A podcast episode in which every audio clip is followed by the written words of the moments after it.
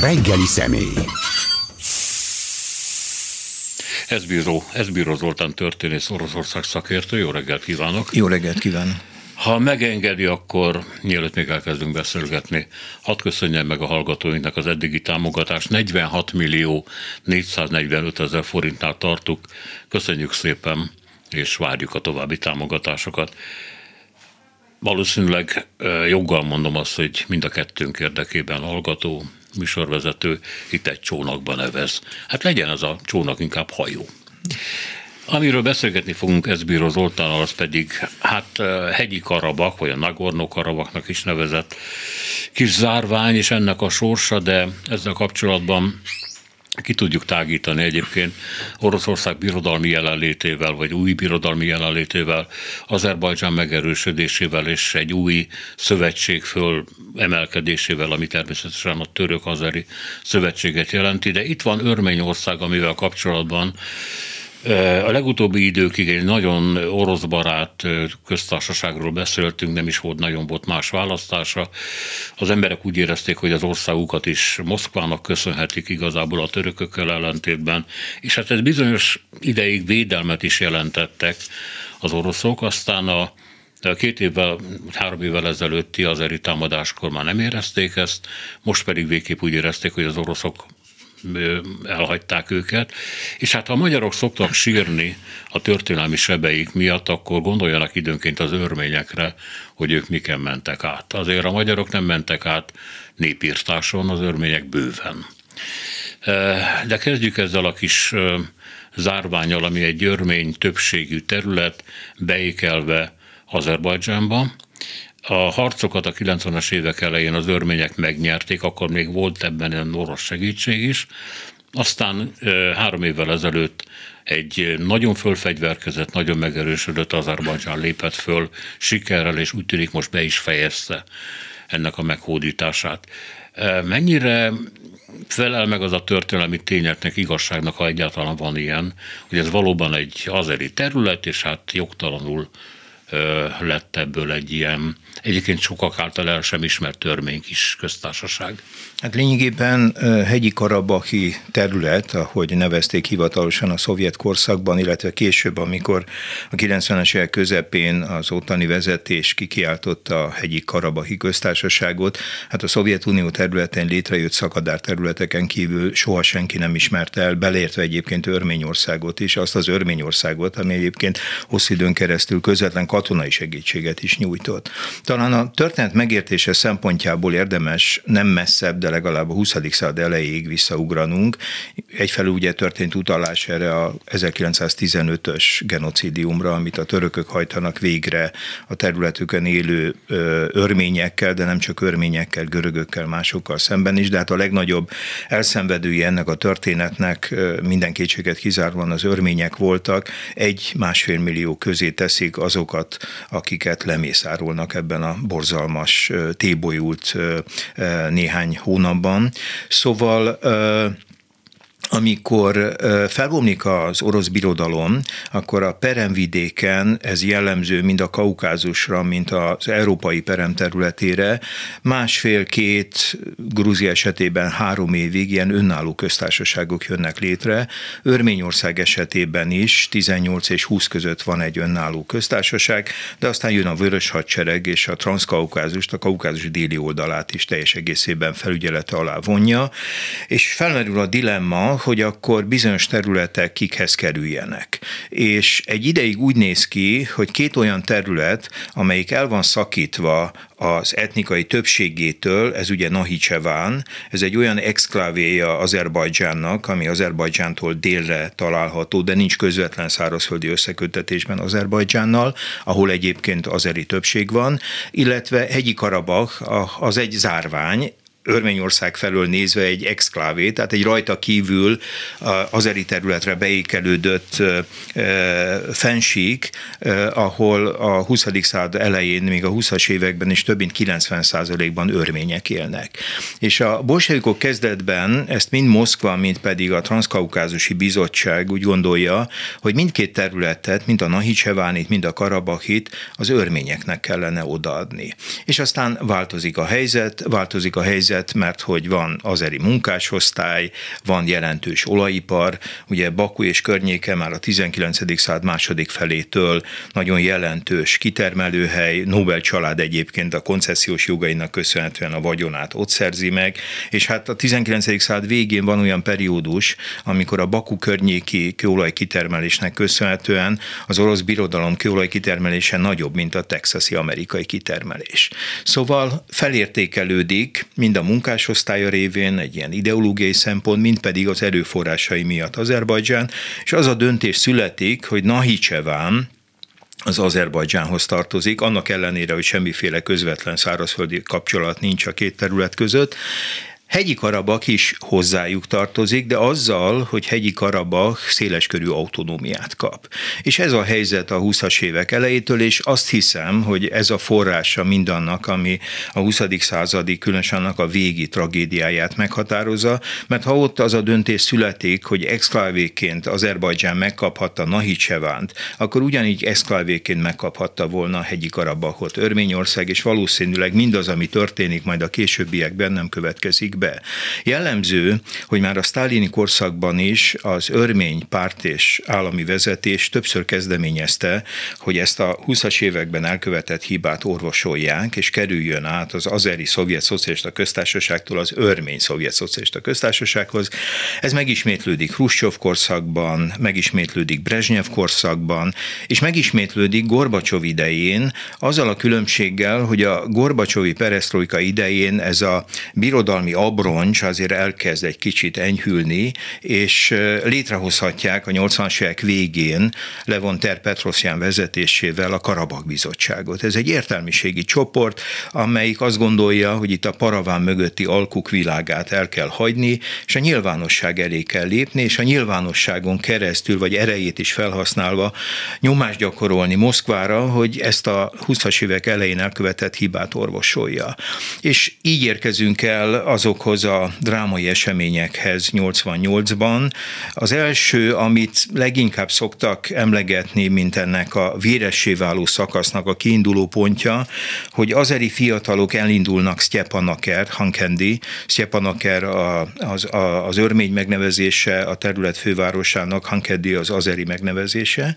Tehát fiatal azeriek elindulnak Sztyepanakert felé, hogy most már rendet tegyünk, hogy mólásra tanítsuk az örményeket, hogy gondolják, hogy ezt a területet még akkor is jócskán hetven százalék fölötti az örmény többség, tehát a huszadik század végén, és még mielőtt elérnék a várost, egy kisebb városban verekedésre kerül sor örmények és azeriek között, és két fiatalember, azeri fiatalember meghal ebben a verekedésben, ami talán önmagában nem lett volna kiváltója mindannak, ami ezt követően elindul, de a Szovjetunió főügyész helyettese még aznap este a Vrémjában, az esti tévéhíradóban erről részletesen beszámol.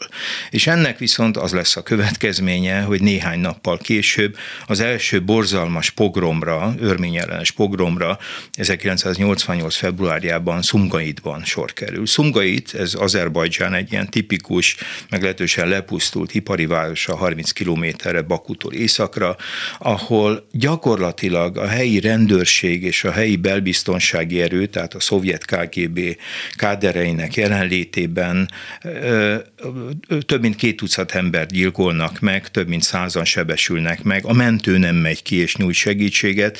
Szóval, amikor kiderül ez a történet, a Szovjetunió szerte, hát el vannak képedve, meg vannak rendülve, hogy ilyen lehetséges.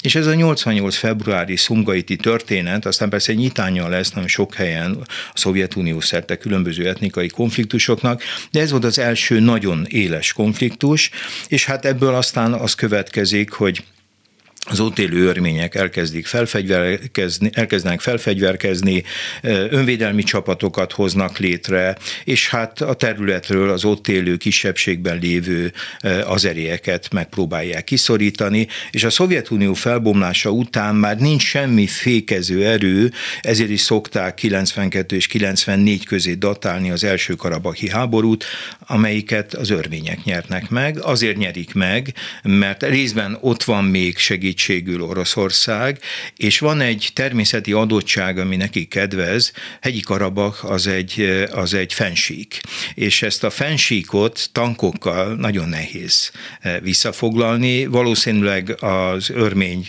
katonai vezetés is képzett.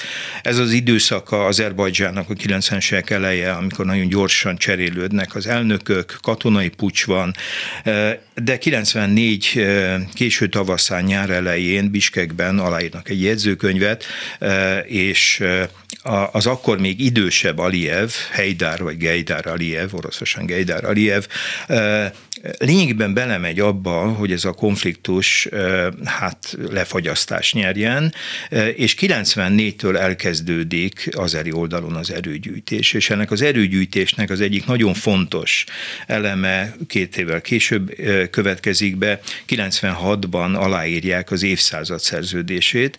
Ez az a szerződés, amit nagy nyugati energetikai cégekkel a SOCAR, az ottani MOL, az ottani energetikai vállalat ír alá, lényegében arra vonatkozóan, hogy a, a Bakú környéki mezőkről kőolajat, illetve földgázt el kellene juttatni az európai piacokra, és kétezer-hatban már egy stratégiai jelentőségű vezetéket, a Baku–Tbiliszi–Ceyhan, Ceyhan ez lenn van Törökországnak a földközi-tengeri partján, viszik a kőolajat, és ennek a vezetéknek köszönhetően kétezer-hétben az azeri gé dé pé harmincöt százalékkal nő. Tehát elindul egy olyan történet, időközben kétezer-háromban meghal az idősebb Aliyev, az utódja, a fia Ilham Aliyev, itt van a Szovjetunióban először dinasztikus hatalomátörökítés, tehát papáról gyerekre, azóta már ezt Türkmenisztánban is megcsinálták a közelmúltban. Szóval az a helyzet, hogy ettől kezdve türelmet tanúsít a fiatal kétezer-háromtól az ország irányító Ilham Aliyev, és erőgyűjt, és különösen a tízes évektől kezdődik el a nagyon jelentős felfegyverzése Azerbajdzsánnak. Csapásmérő drónokat kezdenek vásárolni nagy számban, először Izraeltől, később a törököktől. Izrael nyilván ebbe a történetbe azért lép be, mert azt a reményét látja ebben a történetben, hogy Azerbajdzsán, amely északról határos Iránnal, lehetőséget ad arra, hogy mélyen benne lásson az iráni fejleményekbe Izrael azeri területről.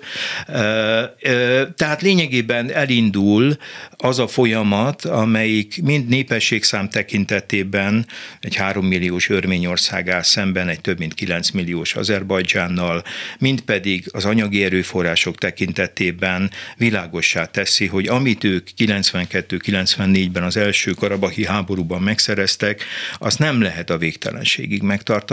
Az első elnök, Levon Ter-Petroszján, fantasztikus, egy bölcsészről van szó, tíz nyelven beszélő emberről, a Karabah Bizottság első elnökéről.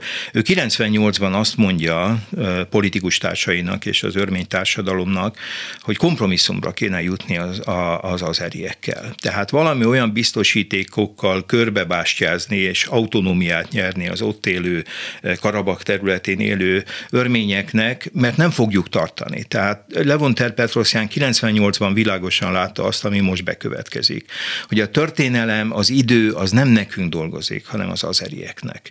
És hát a többség nem fogadta el, és az, utol, az utána jövő két elnök, Robert Kocsarján és Szerz, Szargszján, a két következő elnöke Örményországnak, mindketten két-két ciklus erejéig voltak az ország élén, ezek karabahi politikusok, akik hallani nem akartak a kompromisszumról.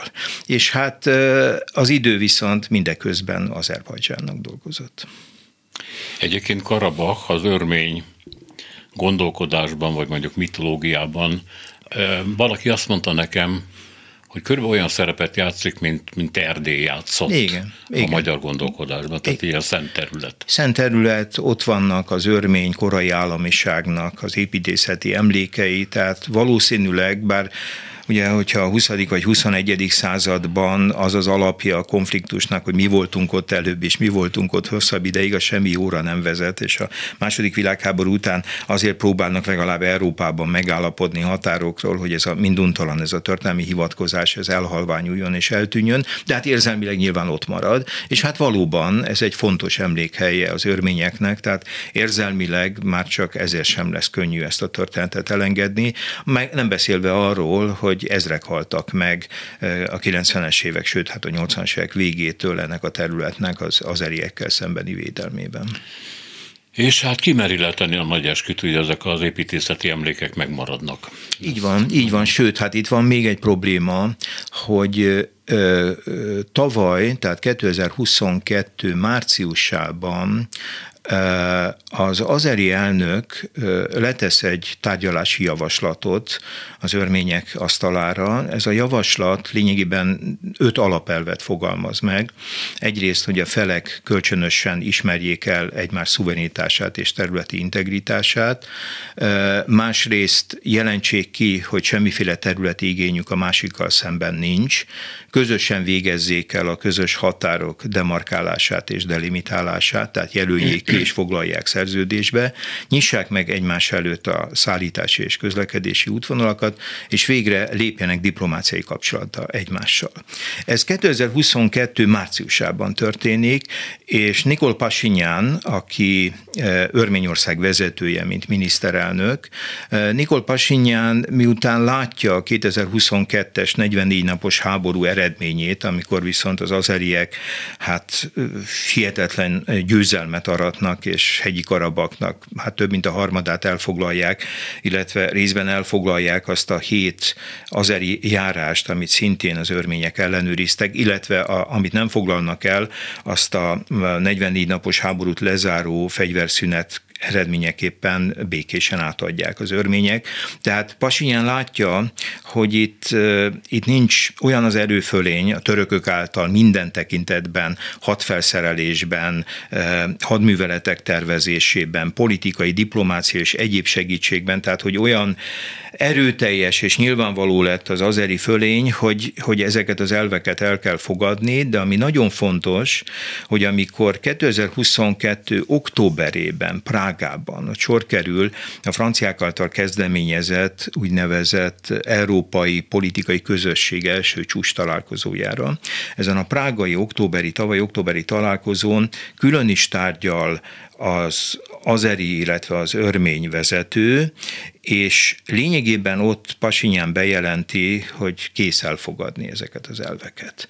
Tehát elfogadja, hogy itt lesz egy békeszerződés, amiben elismerjük Azerbajdzsán nemzetközi jogilag elismert határait, de ennek a közös nyilatkozatnak, amit ott Prágában aláírnak, van még egy eleme, hogy folytatják a tárgyalásokat arra vonatkozóan, hogy a Karabak területén maradó örmények milyen garanciát kapnak biztonságukra vonatkozóan. Tehát változik a pasinyáni politika, ez retorikában is megjelenik, megjelenik abban, hogy tavaly ősszel az örmény erőket kivonják Karabak területéről. Karabak területén most ebben az egynapos háborúban, ami szeptember tizenkilencedikén történt, csak a karabaki önvédelmi erők vannak jelen, tavaly ősszel kivonták az örmény ez erőket. Pár ezer ember, ugye? Hát ez pár ezer ember, öt és nyolcezer közé becsülik az önvédelmi erőket, hát mondjuk egy kilenc milliós ország több tízezres hadseregével, modern fegyverekkel felszerelt hadseregével szemben, hát ez nem jelent semmit, és nem véletlen, hogy egy nap után úgy döntöttek, hogy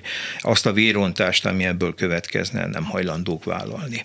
Úgyhogy a fontos és a jövőre vonatkozóan nagyon fontos dolog, hogy ne csak a, az emlékek, az épített emlékek maradjanak épségben, hanem, hanem, hanem azok az emberek is, akik különböző okok miatt nem fogják elhagyni hegyi Karabahot, és örményként akarnak az azeri felhatóság alatt élni, hogy az ő biztonságukat garantálja valami, és a világnak is oda kéne figyelni, mert hogy ebben a történetben nem csak Oroszország hagyta szerintem cserben Örményországot, hanem azt hiszem, hogy a világ is.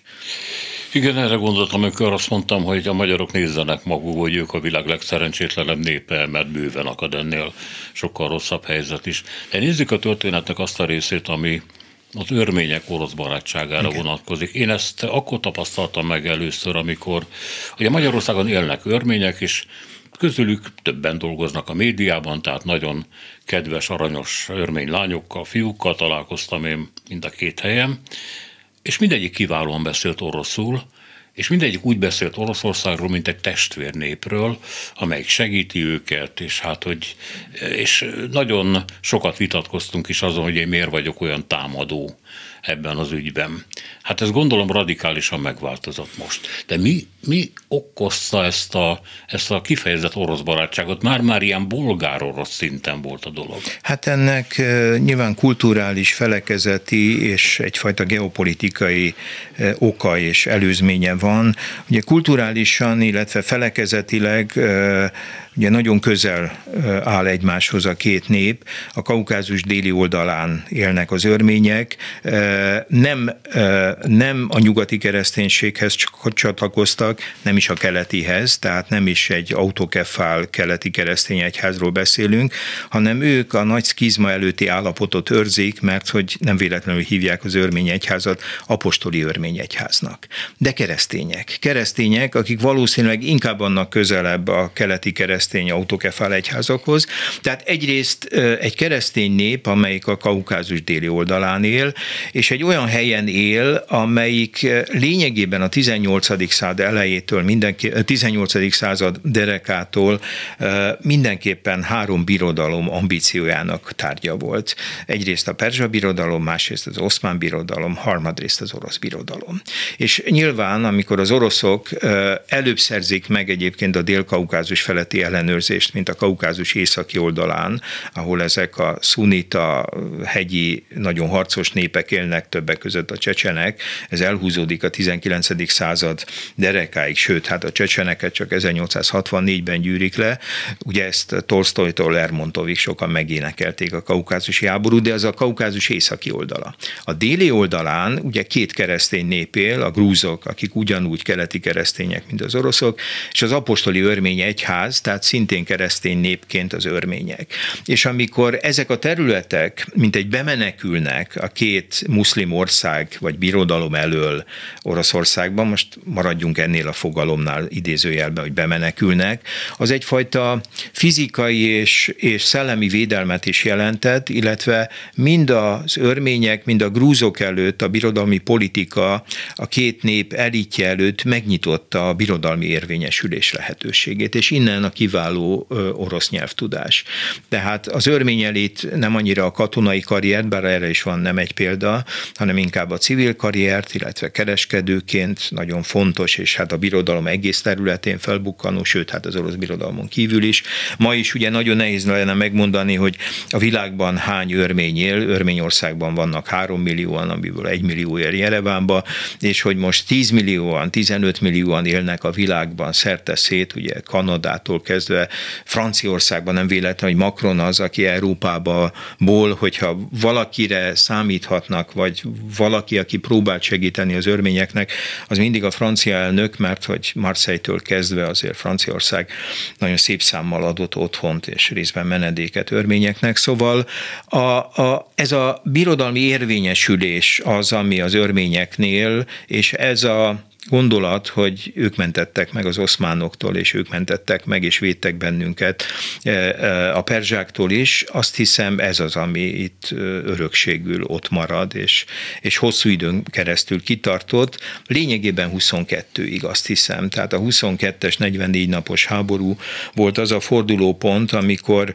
nem kaptak segítséget, arra hivatkozva, hogy a harcok azok nem örmény területen, hanem a nemzetközi jogilag Azerbajdzsánhoz tartozó területen zajlanak, és ezért a kollektív biztonsági szerződés szervezete és annak tagjai, ez egy Oroszország által vezetett keleti nátónak fogható fel, nem lép közbe. De azt gondolom, hogy Oroszországnak számos más lehetősége lett volna, hogy ezt a háborút ne negyvennégy nap után fogja le, vagy folytsa el, hanem sokkal, de sokkal korábban. És annak, hogy itt ez a ez az orosz fellépés huszonkettő őszén, húsz őszén elmaradt, annak valószínűleg egy nagyon fontos oka, hogy egy olyan vezető áll Örményország élén, Nikol Pasinyán személyében, aki az orosz megítélés szerint színes forradalommal került az ország élére. Oh. kétezer-tizennyolc áprilisában bukik meg az előző rezsim, Szerz, Szargszján, aki két cikluson keresztül volt az ország államfője, és utána már nem lehetett az ország első számú vezetője, ezért elmeilesen azt az ötletet vetette föl, hogy alakítsuk át az örmény politikai rendszert, és az elnökkel szemben immár egy ilyen kancellária típusú, tehát az első számú, a döntő politikai erőforrások felett rendelkező szereplővé a miniszterelnök váljon. És megígérte, hogy hát természetesen az alkotmánymódosítás nem azt szolgálja, hogy én legyek a miniszterelnök. Hát nem tartotta be az ígéretét, és akkor Pasinyán, aki egy ellenzéki újságíró, majd később ellenzéki politikus volt, egyik vidéki örmény városban elkezdett egy nagy hát vonulást szervezni, és ebből a vidéki városból tizennyolc koratavaszán elindul Jereván felé tiltakozásul. Van is egy film, az a címe, nagyszerű dokumentumfilm, az a címe, hogy Nem vagyok egyedül. A Budapesti Nemzetközi Dokumentumfesztiválon be is mutatták, nagyon érdekes a film, megmutatja, ahogy tizennyolc tavaszán Pasinyánnal elindulnak az emberek, és hatalmas tömeggé válik, amikor megérkezik Jerevánba, és Jereván főterén elkezdenek, negyedmillió ember van, egy egymilliós városban, tényleg negyedmillió ember van kinn az utcán, lábosokat ütögetnek napokon keresztül, és elérkezünk április huszonnegyedikéig, április huszonnegyedike a tizenötös genocidium emléknapja. És mutatja, hogy bizonyos, tehát a történelmi emlékezetnek milyen érzelmi ereje lehet, hogy ez a sok tekintetben teljesen gátlástalan, korrupt Szargszján április huszonnegyedikén azt mondja, hogy lemond. Tehát azon a napon, ami egy szent napja, egy szent emléknapja az örményeknek, a, a, a korrupt és egyre inkább autokratikus módon az országot irányító vezető lemond, és megválasztják Pasinyánt később miniszterelnökké, és miniszterelnökként vezeti tizennyolctól az országot, de egy olyan emberként, akire idegenként tekintenek Moszkvában, és lehet látni, hogy a moszkvai vezetés a, a A, a diktatórikus, autokratikus, végtelenül korrupt Aliyev rezsimmel hát szótért, és ez a szótértés neki még azt is megéri, hogy a törökök lényegében megvetették a lábukat a Dél-Kaukázusban, amire korábban nem volt példa, csak azért, hogy Pasinyánt és az örmény vezetést arra kényszerítsék, hogy vagy bukjon meg Pasinyán, nem tudjuk egyébként, hogy mi lesz a sorsa, tehát ott tüntetések zajlanak, bár én bízom benne, hogy ez az ember, aki mind a korrupció, mind pedig az autokratikus tendenciákkal szemben föllépett, szóval, hogy Oroszországnak, a putyini Oroszországnak egy ilyen demokráciát építő és korrupcióval szemben föllépő vezető, az kevésbé szimpatikus, és kevésbé tud vele szót érteni, mint hogyha egy korrupt és diktátor vezetné ezt az országot. Örményország nagyon szegény ország, mondtuk, és a kérdés az, hogy miért nincsenek ásványkincsei, vagy nincsenek. Nem tudott profitálni a szovjet sem. Nincsenek, nincsenek. Tehát ilyen értelemben eleve ugye Örményország egy alig több mint harmincezer négyzetkilométeres kis ország, amióta önálló lényegében a négy határos ország közül két irányban van kijárás, szárazföldi kijárás, az egyik Grúzián keresztül, a másik Irán irányába, viszont mind a török, mind az azeri határ le van zárva. Ezeken a határokon nincs átjárás, és nincs tengerpartja. Tehát még az a lehetősége sincs, hogy tengeri államként valami kiterjedt közvetlen kereskedelmet bonyolítson le. Nincs erőforrása, nincsenek se olyan drága színesfémei, se pedig kőolaja, földgáza, ami annak a gazdagságnak lett a forrása, amivel Azerbajdzsán rendelkezik. Egy dolog van, egy erőforrás van, a nagyon jelentős örmény örmény diaszpóra. A diaszpóra segíti is őket. Én többször jártam Örményországban, és ha valaki elmegy Jerevánba, akkor például látszik, hogy a város szívét hogyan alakították át, és azt mondják, hogy ez jelentős részben hogyan modernizálták, és lett egy nagyon ízléses, nagyon élhető, nagyon szép várossá Jereván, amelyik adottságaiból fakadóan egyébként is nagyon szép város. Szóval ez jó részt a diaszpórának köszönhető, de úgy tűnik, hogy a diaszpóra támogatása nem tudott versenyre kelni, hogy azért, mert nem volt a politikai vezetés ebben az ügyben elég agilis, vagy más okai vannak, minden esetre ez az erőforrás nem volt versenyképes az azeri olajjal. Ez azért érdekes, mert lehet, hogy ez csak hiányos ismereteim mondatják velem. A zsidó mellett az örmény nép az, amelyik a leginkább szétszóródott Igen. a világban, és megőrizte önmagát. Tehát mondjuk, ha vesszük a magyar úgynevezett emigránsokat, ötvenhatosokat mondjuk, hogy nem volt olyan nagyon-nagyon régen, akkor azt látjuk, hogy ott már a második generáció Amerikában, a Nagy-Britanniában nem beszél magyarul. Tehát hogy nagyon gyorsan, a magyarok nagyon gyorsan fölolvadnak, mintha uh-huh. nem lenne elég kötőanyag a kultúrájukban, vagy nem uh-huh. tudom megmondani, hogy miért. Az örményekben megvan, és ugye azt jól tudjuk, hogy Izrael kiépüléséhez milyen rettenetesen sokat adott hozzá az amerikai zsidóság pénze, Igen. amik a harmincas évektől kezdve segített fölvásárolni földeket, egyesíteni, stb. Rettentő pénzek mentek el. És az örmények között is ismerünk nagyon gazdag, egyébként mondjuk alapítványtevőket, és, és furcsa, hogy mégis ez a pénz nem volt elég. Igen, igen. Hát egy pici is, országra, igen, igen, is egy pici ország. Igen, igen, igen, igen. Hát én is tanástalanul állok ezelőtt. Én azt gondoltam hosszú időn keresztül, hogy ez is egy olyan előny a, a, az örmény oldalon, ami hosszú időn keresztül talán ellensúlyozni tudja a létszámbeli és, az, és a gazdasági fölényét Azerbajdzsánnak, de úgy tűnik, hogy ezt nem tudták kihasználni, és lényegében mostanra, tehát a pillanatnyi helyzetben azt hiszem az elé a dilemma elé került az örmény vezetés élén Nikol Pasinyánnal, hogy vagy elengedjük Karabahot, bár próbálunk tárgyalni az ott maradók feltételeiről, biztosítékokat próbálunk szerezni, vagy azt kockáztatjuk, hogy Örményország szuverenitása válik kétségessé. Vagy azért, mert az azeriek megmakacsolják magukat, és nem csak a teljes hegyi karabahi területet foglalják el, hanem elindulnak esetleg velünk szemben is. Ilyen igények egyébként bizonyos helyekre, amelyek soha nem tartoztak hegyi Karabahhoz, hanem mindig is Örményországhoz tartoztak. Ilyeneket azért bebejelentenek az azeri oldalon. Illetve volt még egy lehetőség, ami Pasinyán távozását jelentette volna, illetve Örményország formális szuverenitásának megőrzése mellett lényegében lenyelte volna Oroszország. Így is egyébként Oroszország az örmény gazdaságban nagyon benne van. A gáz elosztó és szállító rendszer az hosszú ideje már a Gazprom tulajdonában van. A legnagyobb villamoserőmű, gáztüzelésű villamoserőmű a Gazprom tulajdonában van. Tehát mélyen benne van az örmény gazdaságban Oroszország. De és hát tényleg az a dilemma merült fel, hogy, hogy meg tudjuk-e és hogyan tudjuk megvédeni a szuverenitásunkat. A feszültség és a politikai ellenszenv egyébként már jó ideje érződik. huszonkettő őszét, ö, ö, bocsánat, eze, ö, kétezerhúsz őszét követően, tehát a negyvennégy napos elvesztett háborút követően azért kezdenek az örmény vezetők kritikusan megnyilatkozni örmény, ö, Oroszország vonatkozásában.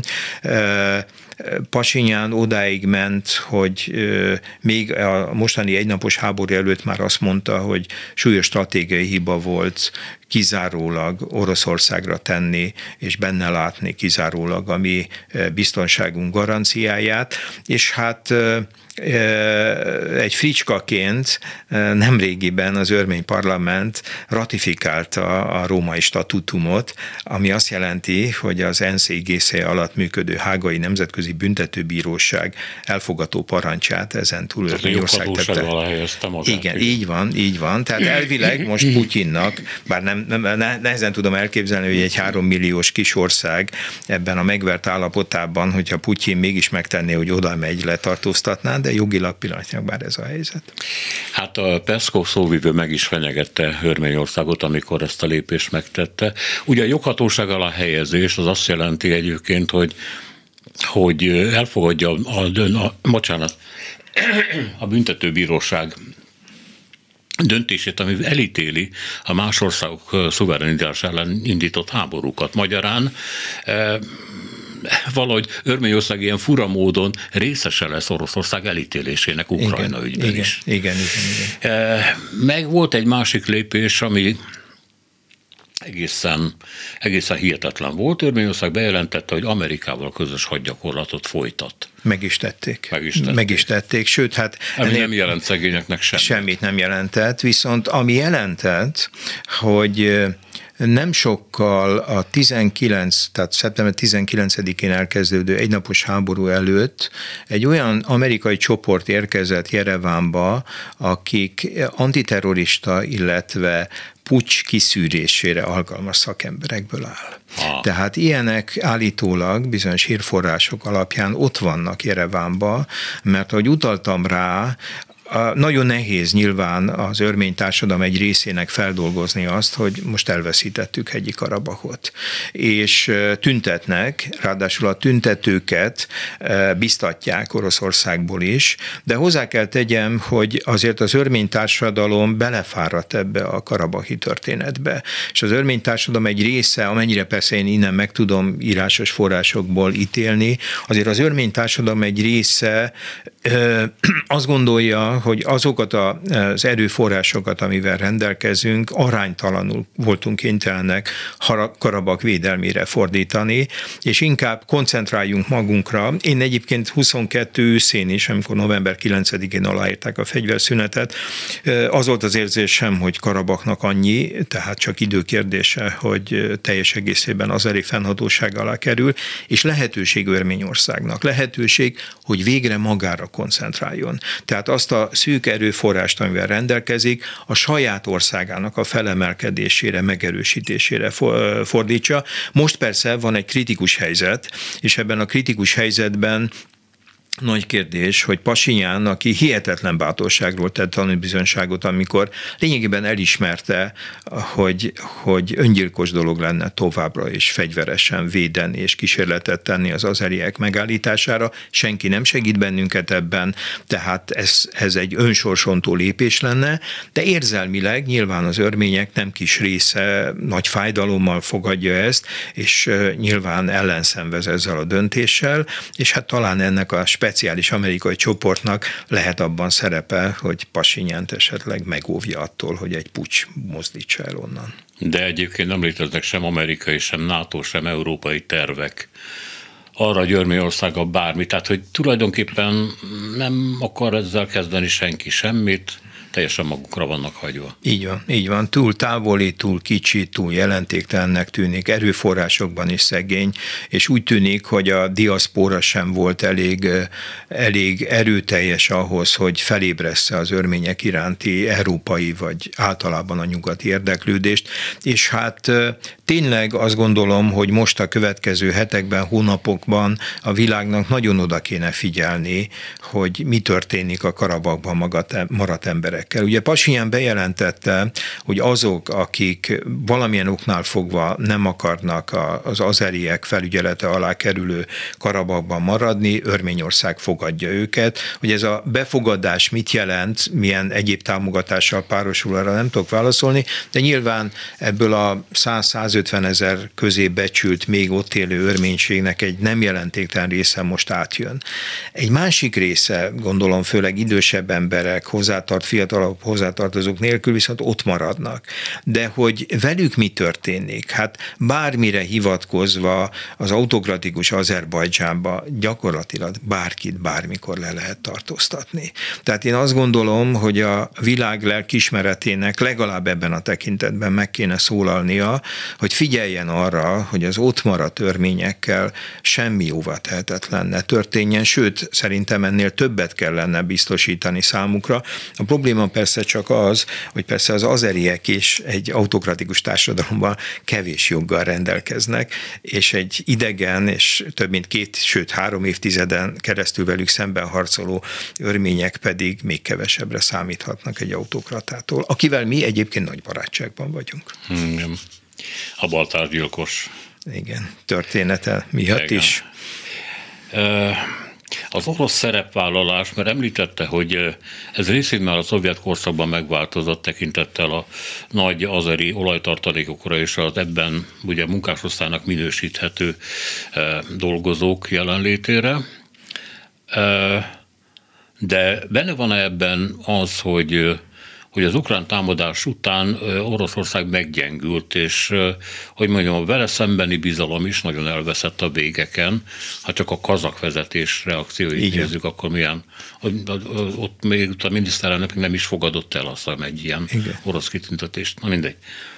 Hanem ugye el is vezényeltek onnan katonákat, de mindenki kellett a frontra. Így van, pontosan ez történt.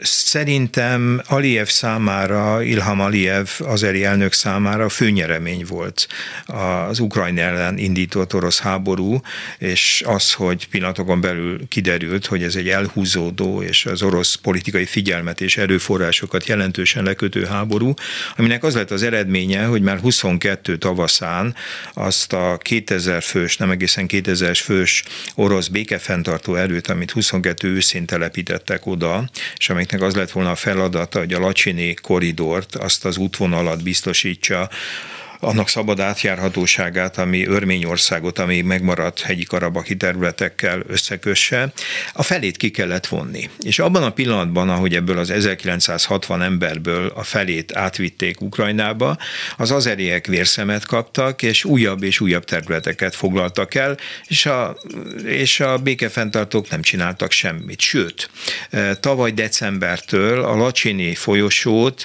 azeri zöld aktivisták, ezek szerint vannak ilyenek, zöld aktivisták elzárták a Lacsini folyosót, és elkezdődött hegyi Karabah kiéheztetése.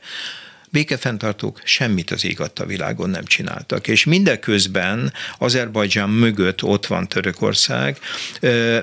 kétezerhúszban a győztes háború után van egy susai nyilatkozat, közös török és azeri nyilatkozat, ami lényegében, ez egy ilyen stratégiai szövetségre vonatkozó nyilatkozat, ami lényegében jogilag már megteremti annak lehetőségét, hogy Törökország bármikor állandó jelleggel katonai bázisokat hozzon létre Azerbajdzsánban. Egyelőre nincsenek, de olyan gyakran tartanak közös török és azeri hadgyakorlatot Azerbajdzsán területén, hogy teljesen otthonosan mozognak. Sőt, hát a kétezerhuszonkettes negyvennégy napos háborúnak a katonai tervezése az a törökökkel együtt történt. Amikor kitör a háború, mind a hadügyminiszter, mind pedig a török vezérkari főnök ott van Azerbajdzsánban. Tehát egyfelől Törökország mindent az ég adta világon ö, odaad, mert hogy ez az ő térnyerését szolgálja, Oroszország pedig láthatóan kiszorul, vannak még bázisai egyébként Örményországban, és Örményországnak az iráni, illetve török határszakaszát az továbbra is orosz határőrök védik, és mint közismert, az orosz határőrök azok az ef es bé-ben, tehát a Szövetségi Biztonsági Szolgálat részeként ténykednek. Tehát ez is érdekes dolog lesz, hogy ennek mi lesz a későbbiekben a sorsa, ahogy Örményország megpróbálja a saját kis naszádját elforgatni nyugati irányba. Mennyire tudja ezt megtenni? És hát azt se felejtjük, Felejtsük el, hogy az, örm, tehát az ukrán-orosz háború következtében az azeri gáz jelentősége fölértékelődött. Tehát, hogy a nyugat ö, diszkréten elfordítja a fejét, és úgy tesz, hogy hát ebben benne van az is, hogy Azerbajdzsánból alternatív forrásokhoz tudunk jutni. Messze egyébként nem olyan mennyiségben, hogy ezt ne lehetne figyelmen kívül hagyni, de valahogy a nyugati vezetés úgy gondolja, hogy hát ez mintha fontosabbnak tűnik. Tehát gyakorlatilag egy ilyen kétfejű, erős középhatalom emelkedik fel Azerbajdzsán, és a Törökország dominálja úgy még egyelőre ezt a viszonyt, ha jól értem. Igen. Oroszország viszont elveszíti Azerbajdzsánt, és elveszíti Örményországot dacára annak, hogy gazdaságilag uralja, de bírja az örmény elit ellen szenvét, és hát ez nem egy jó árukapcsolás. Ez egyébként máshol is fokozottan jelentkezik, nem csak Azerbajdzsán, Örményország és Kazahsztán esetében? Hát ilyen látványosan a, a, azokon a területeken, ahol szoros szövetségesének tekintheti még a volt szovjet köztársaságokat, hát ez a három állam, ahol ez ö, nagyon jól látszik, illetve van egy negyedik, Moldova. Ugye Moldova szintén nagyon kicsi, két-két és fél milliós kisközösségről van szó, ott is erőteljes kísérlet történik arra, hogy elinduljon az ország nyugati irányba, ráadásul ott az államelnök asszony hosszú időn keresztül a Világbank elnökének volt a tanácsadója, a Világbank képviselője, tehát egy ilyen a nyugati világba, a pénzügyi világba mélyen integrálódott nőről van szó, aki, aki, aki szerintem próbálja Moldovát is elvinni minél távolabb Oroszországtól. Ezek, ezeknél lehet látni. Hát Kazahsztánnál nagyon látványos a dolog. Ugye Azerbajdzsán és Kazahsztán helyzetét az könnyíti meg, hogy Azerbajdzsánnak van egy új patronusa, Törökország, Kazahsztánnak is van egy új patronusa, ki lehet jelenteni, ez Kína. És úgy a dolog mindig könnyebb, hogyha mögötted olyan erős hatalom áll, amit Moszkvából is látnak, és tekintettel vannak ilyen dolgokra. Én valahol azt olvastam, hogy a sztánok is egyre inkább Kínához húznak, tehát ő a térség erős embere. És hát, hát olyannyira, olyannyira egyébként, hogy néhány hónappal ezelőtt példátlan dologra került sor. Először találkozott az öt szovjet egykori közép-ázsiai köztársaság elnökével a kínai elnök Kínában. Úgy, hogy nincsenek ott az oroszok. És ennek a találkozónak a nyilvános részében egyfelől a kínai elnök védelmi szövetséget ajánlott az öt közép-ázsiai köztársaságnak, oh. ami egészen példátlan, és ami nem kevésbé érdekes, a beszédében nyilvánosan biztatta a fiatal török elnököt, türkmén elnököt, hogy a negyedik gázvezetékét építse meg Kína irányába. Ugye az oroszok nagyon szeretnének egy második gázvezetéket Kínával megépíteni, de a, a láthatóan a kínaiak ezt nem kapkodják el. Helyette az á bé cé, tehát a már létező három Türkmenisztán Kína vezeték mellé egy negyediket szeretnének megépíteni. Tehát lehet látni, hogy Kína, amelyik nagyon türelmes volt, és bizonyos értelemben tartózkodó a térség kapcsán, látva az ukrajnai fejleményeket, látva, hogy a térségre kevesebb, jóval kevesebb figyelme jut Oroszországnak, egy egészen más fokozatra váltott a térséggel kapcsolatban. Hát sokan félnek a Oroszország szétesésétől, de ahogy láttam, abból, amit mond, hát gyakorlatilag ki nem mondva megtörténik. Hát Szibériában a kínai jelenlét már olyan elvitathatatlan, hogy Moszkva ezzel nem sokat tehet. Ha még a, a korábbi ö, szovjet tagállamok, ázsiai szovjet tagállamok egy részét is elviszi Kína, ö, és ugye itt van ez a három már elesett ország, akkor nem tudom, hogy mi marad ebből az egészből, főleg a nagyhatalmi ambíciókból. Hát az ambíció egy ideig marad, amíg Putyin marad, addig ez az ambíció láthatóan a realitásokkal nem számot vetve valószínűleg megpróbál életben maradni, de én is azt gondolom, hogy ez az Ukrajna ellen indított háború, ez nem csak abban a tekintetben volt önsorsrontó, hogy hát nagyon jelentős áldozatokat követel Oroszországtól is, de abban a tekintetben is, hogy mindazok a birodalmi államok, amelyek megfogalmazódtak, és egyre nyíltabban fogalmazódnak meg közvetlenül a háború előtti időszakban, ezeknek a birodalmi álmaknak annyi. Én nem látok semmiféle reális esélyt arra, hogy akárcsak részlegesen is a posztszovjet térség egy része orosz felügyelet alá vonhatóvá válna. A Meduza nevű orosz hírportáron, ami független, és Rigában van. A főszerkesztő most írt egy nagyon keserű cikket arról, hogy hogy figyelik meg őket a nyugati titkosszolgálatok, konkrétan a lettek, meddig Pegazus telepítettek a telefon. Otthon meg, illetve az ef es bé tisztek meg gyilkolják és mérgezik őket, otthon hazárulónak számítanak, szóval nyugatos orosznak lenni Európában sem egy leányálom. De nem ez a lényeg, amit mondani akarok, hanem az, hogy hogy gyakorlatilag ezek után szinte mindegy, hogy hogy alakul az ukrán háború sorsa, mert Oroszország miközben elásta magát, azt is lehet olvasni, hogy van egy Sámán nevű ilyen rock előadó, uh-huh. aki egyébként Kreml propagandát terjeszt, és a Meduzának van egy riportja erről. És ugye érkeznek a jó részt ötvenes nők, a, a fenek, és érkeznek az orosz koncertlátogatók jó részüknek a vállán az orosz birodalom zászlájának a színei. Minket. Mellette osztogatják a putyini köztársasági kis zászlait a szervezők, de néha föltűnik a vörös csillagos, vagy a sarlókalapácsos. Tehát valami olyan hihetetlen katyvasz van hát az emberekben, ami, ami sok jóra nem szokott vezetni. Hát egy teljes ideológiai kakafónia, hát más nem lehet állítani, ami kialakult mára. Sőt, amit talán betetőz, az a, talán nincs két hete sem, hogy az Orosz Tudományos Akadémia Szociológiai Kutatóintézete közreadta az éves jelentését Oroszország állapotáról. Ez egy nagy, majdnem százoldalas anyag, amiben kilencvennyolctól évről évre megkérdezik az oroszokat millió dolog, és az egyik ilyen kérdés az arra vonatkozik, és ez kilencvennyolctól ismétlődik, hogy milyen rendszerben szeretnének élni, szocializmusban, kapitalizmusban, vagy valami másban. És egyébként kilencvennyolc óta folyamatosan mindig többségben voltak azok, akik a szocializmusban szerettek volna élni. De az idei, ezt júniusban vették fel a mintát, tehát az anyagot, az ideiben e, szocializmusban szeretne élni a megkérdezettek negyvennyolc százaléka, kapitalizmusban öt százaléka. öt? öt százaléka. Na most ez azért érdekes, mert tavaly már ez tizenkettőre szakadt le, de korábban mindig azért többé-kevésbé fej-fej mellett, de kicsivel többen szocializmusban. Most negyvennyolc százalék áll szemben öt százalékkal. Barátaimmal egyébként épp tegnap este vitatkoztunk is erről, hogy mit jelent-e, értik-e, tudják-e az emberek, hogy mit jelent ez.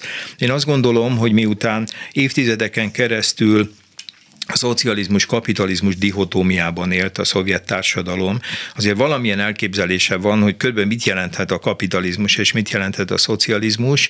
Ez a helyzet, hogy az emberek fele inkább szocializmusban szeretne élni, mint kapitalizmusban, az azért egy érdekes kihívás lesz abban a az országban, ahol olyan hihetetlen jövedelmi és tulajdoni egyenlőtlenségek jöttek létre. Köszönöm szépen, hogy itt volt nálunk. Én köszönöm szépen a meghívást. Sz. Bíró Zoltán történész, Oroszország szakértő volt a vendégünk kilenc és tíz óra között.